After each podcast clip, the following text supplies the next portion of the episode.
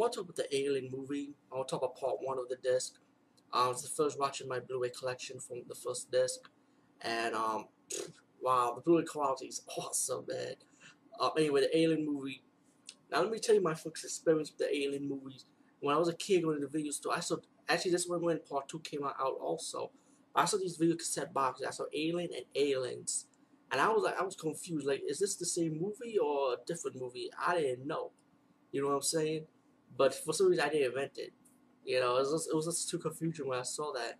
Then it came on HBO, so I saw part two first, and then I had to go back to find out that that wasn't part one. That was actually a sequel to the first movie. So then I saw the first movie, and that's when I got my taste of Alien. Anyway, let's talk about Alien Part One. Let's get to the fucking point. Um, classic man, still a good movie. Um, holds holds up. Still enjoyed it like I did back then. Um, it's pretty much about a mining. I think it's like a mining crew, if I'm corrected. They are waiting for their, their slumber. They thought they thought they were going home to Earth, but they got new order from the government. They got to investigate this SOS call, and they went on this planet, and then they saw this ship, and they saw this alien. It, the alien looks similar to that Prometheus trailer, you know that we that's coming out soon. In the movie. Excuse me. no, I'm actually really coughing. Anyway, they um one one of the guys spy an egg. The face hugger comes out. You know the alien face hugger. Right in the guy's face. They had to bring the ship. Ripley didn't want to let him in because he's been quarantined. But you know the android robot guy put them in the ship. At, at the beginning of the movie, they don't know he was android until later. The the doctor like, um, they found out that the alien was stuck to the guy, and they have a hard time removing it. And then later on, the alien has actually escaped the face hugger.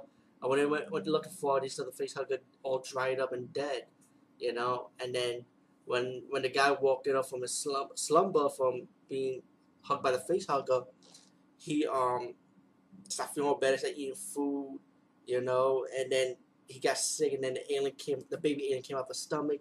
The alien running aboard from the ship, and then that's when the crew was like, "What the fuck?" And they gotta go try to get the alien, and then the crew, some of the crew members died, and then Sigourney Weaver's character uh, realized that this whole shit been a setup.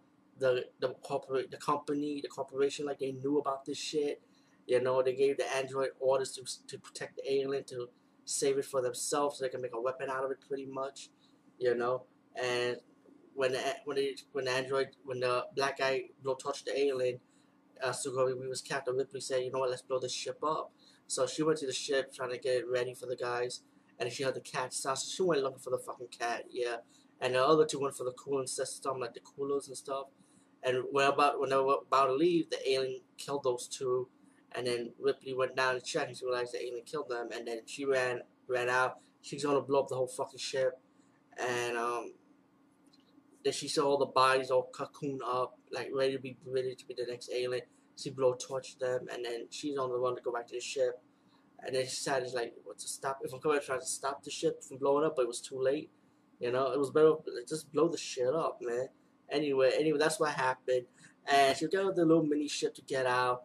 And then when she was all comfortable and stuff, she realized that it was the alien was aboard the ship anyway. But it was fun. The alien was like sleeping and shit. I was like, what the fuck?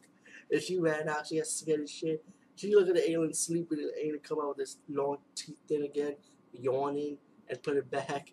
And then she got in an outfit, an astronaut outfit, pressing the gas cans to wake the alien up. She turned around, the alien ready to attack her mouth. Then she pressed the button, so the alien went outside of space, and she shoot the bow and arrow, like not the bow and arrow, like the crossbow spear thing, to shoot the alien. And then she let the alien fly on space, space, excuse me. And then when the alien hit the, tr the thruster with the with the fire from the from the ship, the fire hits the alien, like burn out the alien, and aliens are flying space, and pretty much the aliens, alien blew up and shit, you know. And then so we was Captain Ripley and the stupid cat, yeah, the stupid cat, fuck the cat, you know. What what decided to slumber and shit. Um, or like I say, this movie's good, man. Even to this time, it still holds up. Anyway, peace, guys.